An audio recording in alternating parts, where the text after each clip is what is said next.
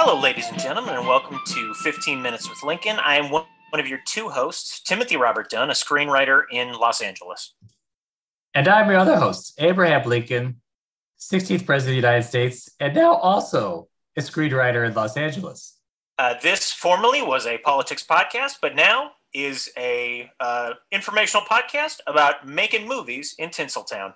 Um, Abe, we have a very uh, special episode today. We've got a guest. Um, we've been, you know, out there at the bars, you know, in Koreatown um, with our roommate, uh, Warren G. Harding, who's been showing us around. And it, I don't want to say it finally paid off because I'm always happy for Warren showing us around, um, but it paid off this time. Do you want to introduce our guest?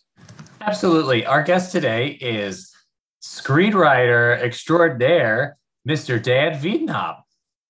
Hey guys, but such a such a pleasure to be here, particularly with you know one of my favorite U.S. presidents. Well, well, thank you so much for doing this. Just to catch people up on how we met, um, we were coming out of a bar, and I was doing a thing that our um, friend and mentor uh, Warren told us to do, which was just take scenes of our screenplay and put them under the windshield wipers of people's cars. And we put one under your windshield wiper, and you were kind of asking us, "Hey, like, hey, what's going on?" And then um, you were nice enough to start up a conversation, and and uh, that led to us inviting you on the podcast. And we're so happy it worked out. Right. Well, really, really happy to be here. Thrilled to you know help out whoever I can, and Mm-hmm. you know you gotta you gotta try and reward the hustle wherever wherever Right. possible. You know. Well, we are just thrilled you agreed to be here. And uh, for the listeners, you know, we have always been providing uh, advice on this podcast, and now we've shifted to screenwriting advice.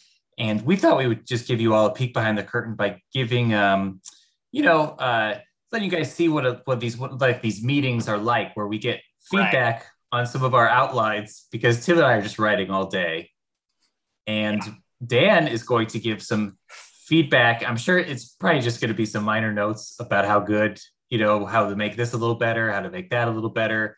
Um, but hopefully, it'll still be interesting for you guys to listen to.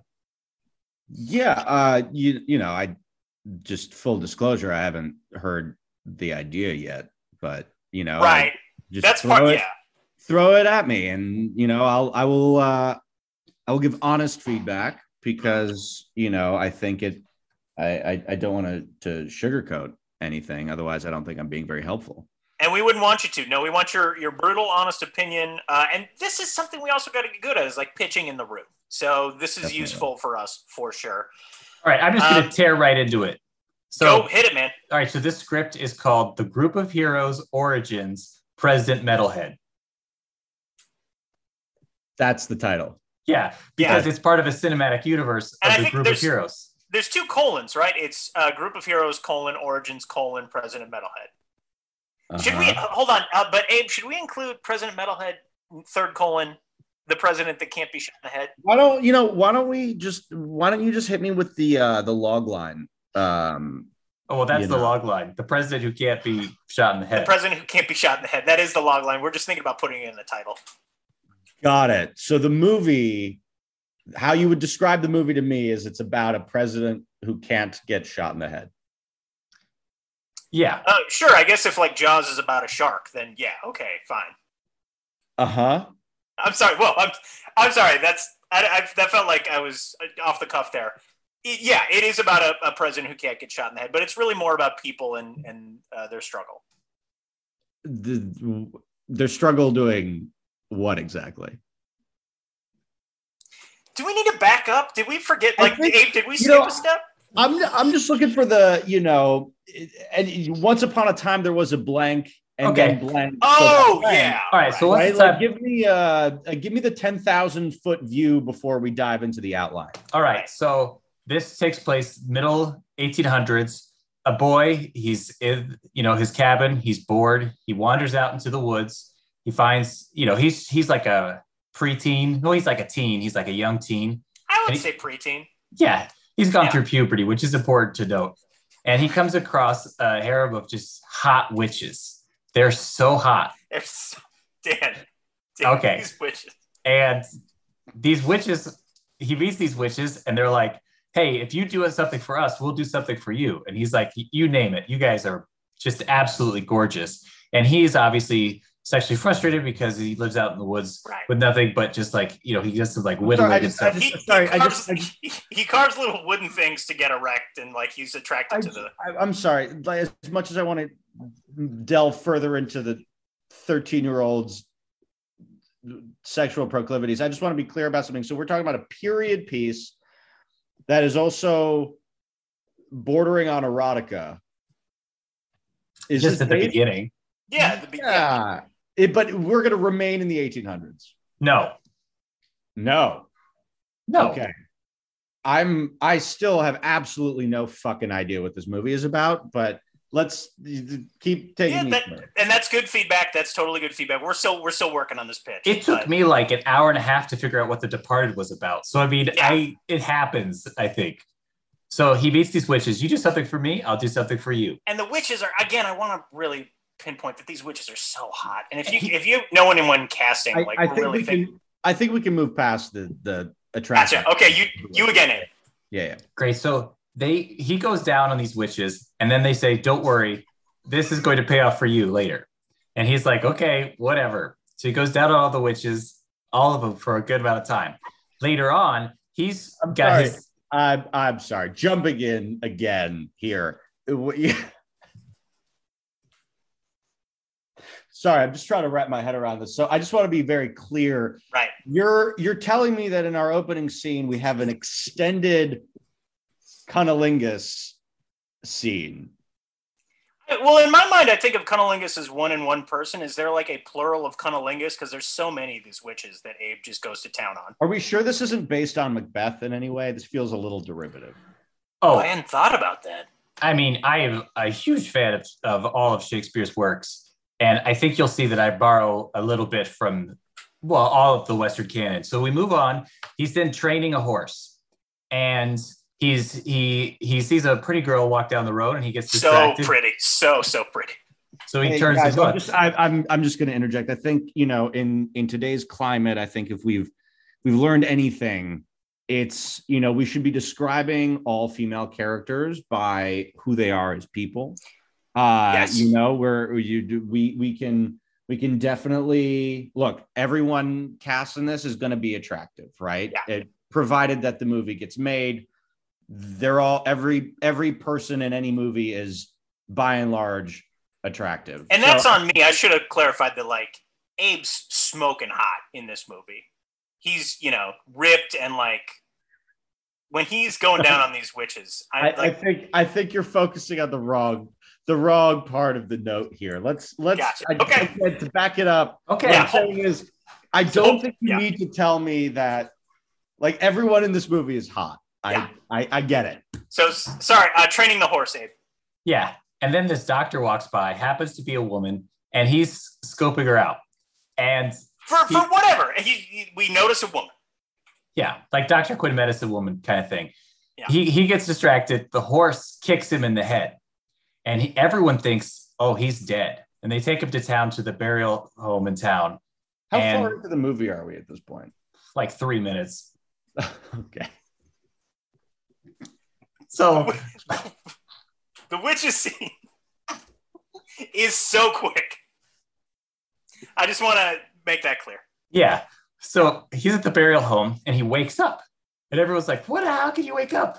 And he's like, oh, we figure out. He flashes back to the witches scene. He flashes back, and we see the whole witches thing again.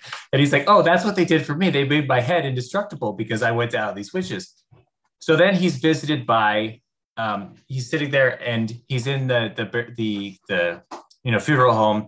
He's visited by Casimir Pulaski, a general who's putting together a team of elite super soldiers and specialists to go out and to establish justice in young America. There we go. 10,000 10,000 foot view. So he joins them. So so this is the origin story of how this person joins a, an elite team of soldiers to establish justice. Yes, Correct. Yeah. that's why I put origins in the title between some of the. That's I, I understood. So what's the movie about? So eventually, he's going to not agree with the methods of these super soldiers, and he's going to try to leave. And he's going to try to become a young lawyer, but he's going to get roped back in. Mm. hmm Okay.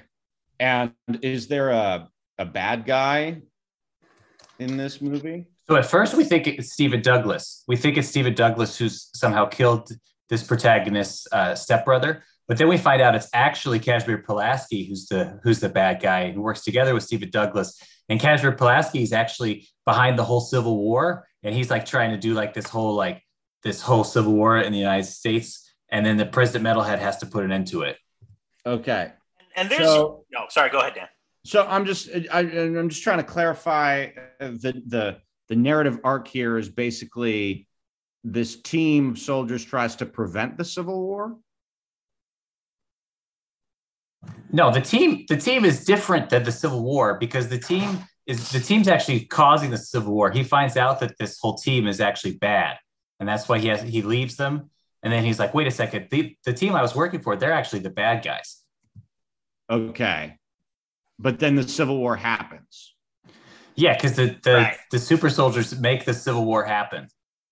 And um, and one one thing I feel like we should let you in on, Dan, is like we really see this as like we got to get through this movie to establish the cinematic universe of our world, and though the next movie is the ones we like we're really excited about. Like, Yeah, we're just- I mean, we're just look- yeah, I, I think ooh, I, I'm I'm gonna go ahead and flag some problems for you guys. I I, Cool. I see a few. Maybe they're minor, maybe they're major issues.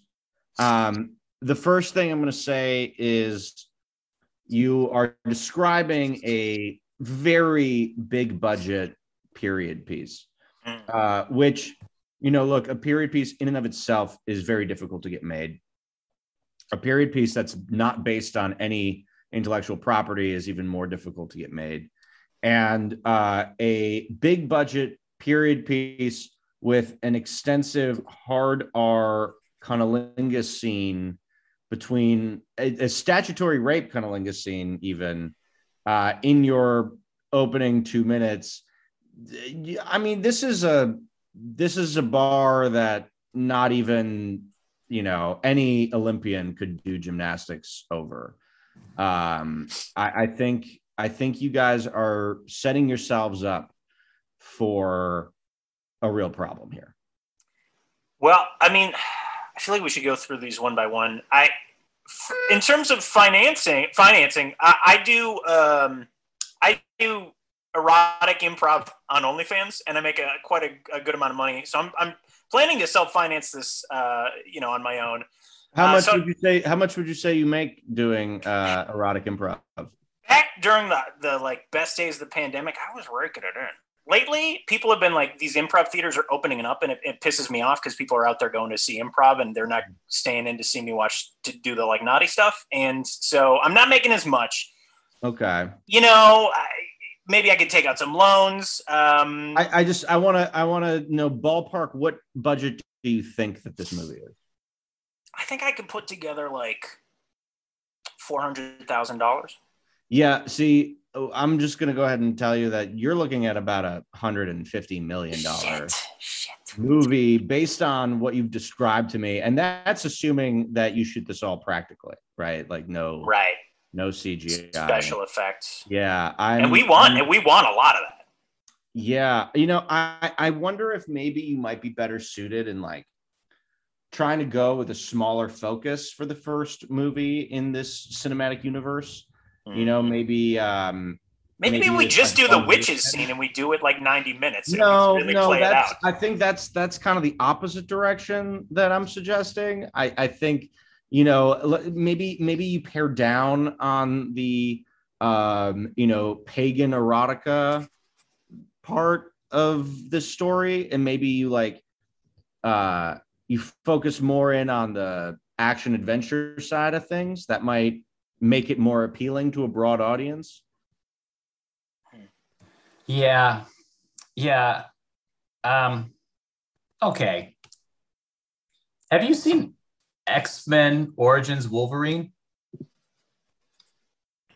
And I think that's only one colon, right, Abe? X-Men. I think X-Men X-Men. or i have i have seen it yeah it's a great film Yeah, so but hey, we're all in agreement there. Yeah.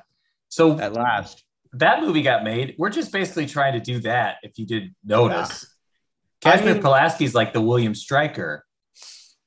it, it's pretty much exactly the same. You know, I, I I don't disagree with you there. I would say that the one minor, just like a little nitpick note here, is that the X Men franchise has, you know, fairly large established audience. Right. Uh, you know, and you guys don't have that at all. I got my OnlyFans people. Again, you guys don't have that at all. Sure. Yeah. Not like yeah. Not like X Men. you know so i mean you know, maybe you might want to consider sketching this out as a graphic novel first you know and seeing if you could establish a little bit of a fan base around uh i'm sorry what was your protagonist's name again president President Metalhead.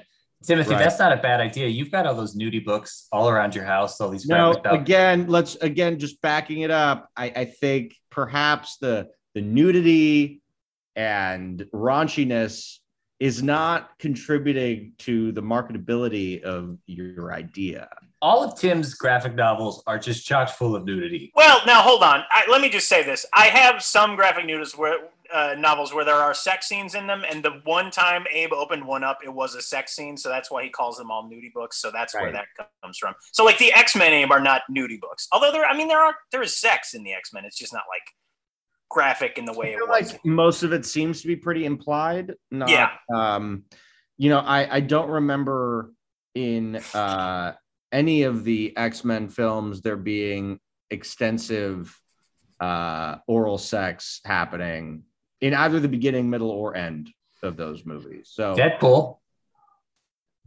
again, There's got to be a Deadpool scene where he, yeah, goes to town I- on some witches or something. I don't believe that. I mean, the fucked up part is how much you're actually making me wonder if this scene exists. But Fair. I, I, I, I can fair with with a certain amount of of of cert, a certain amount of certainty. I can say I think um, I think you guys might want to be focusing on you know other parts like the story, um, you know, a narrative arc, a uh, the journey this protagonist goes on, what obstacle this person overcomes uh, over the course of this journey. Uh, these are all things that you might want to might want to think about.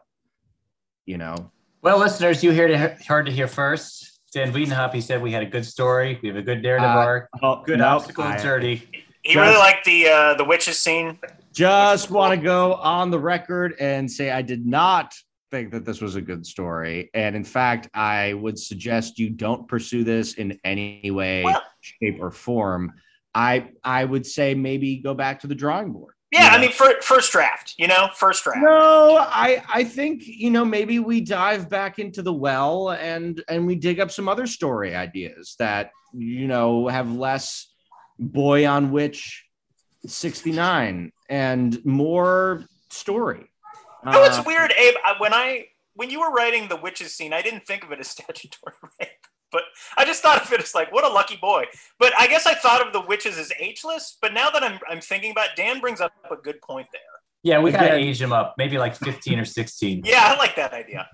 No, no, god damn it, no. Dan Dan has a good point there that we should do that. No, I am not. I absolutely am not suggesting that you do anything with that scene other than cut it completely because it serves no purpose to the story at all. Well, our free Zoom account is about to kick us out for the time limit here. I just, but again, I want to go on the record and clarify I do not support this in any way. I do not consent to my name being used in support of this in any way. Please do literally anything else. I beg you. Uh, well, Dan. Oh, sorry, Abe. Go for it. oh no, Timothy, please wrap up. I, I'm I too was just gonna say, yeah. taking notes. Dan, thank you so much. Uh, but yeah, no, these are these are great notes. I think we're uh, definitely on the right track. Dan, is there anything you want to plug? I just I want to once again clarify I in no way endorse this project at all and please stop leaving shit under my windshield wipers Right. okay it's really fucking annoying Yeah. and I I I just I need to find a new place to go out this Sure. is, this is too much And then when um when we eventually make this thing, what would your title be? Would you be under No, special thanks, I- or would you I be don't an associate? want- I don't want you putting my name anywhere near this project at all. I I don't want it. I I don't I don't want someone to be able to see any part of me from any vantage point and anywhere touching this project in any way shape or form. I I denounce this project and candidly I denounce the both of you. I I find this to be not only morally repugnant but just fucking awful. He wants to be kind of the man behind the curtain of the No, I don't want to be behind any curtain. I want to be nowhere fucking near a curtain. I'd rather burn this fucking curtain to the ground. some real LA LA stuff here. Yeah, Uh, nothing we've never heard before. Yeah. Well, uh, Dan, thank you so much uh, for joining us. Um, folks, if you have any screenwriting questions for Dan, you can email us at 15 minutes with Lincoln at gmail.com. That's numerical one five minutes with Lincoln at gmail.com. No. Um, this is terrible. Abe, any, uh, any last thoughts or Dan, anything else you want to kind of throw in? I, I honestly have nothing left. This took everything out of me. I frankly am considering leaving the business. All right. Well, that sounds like an open door for uh, you and me. Abe. Sounds like uh, sounds like an opportunity, folks. We are going to see you next time on 15 Minutes with Lincoln.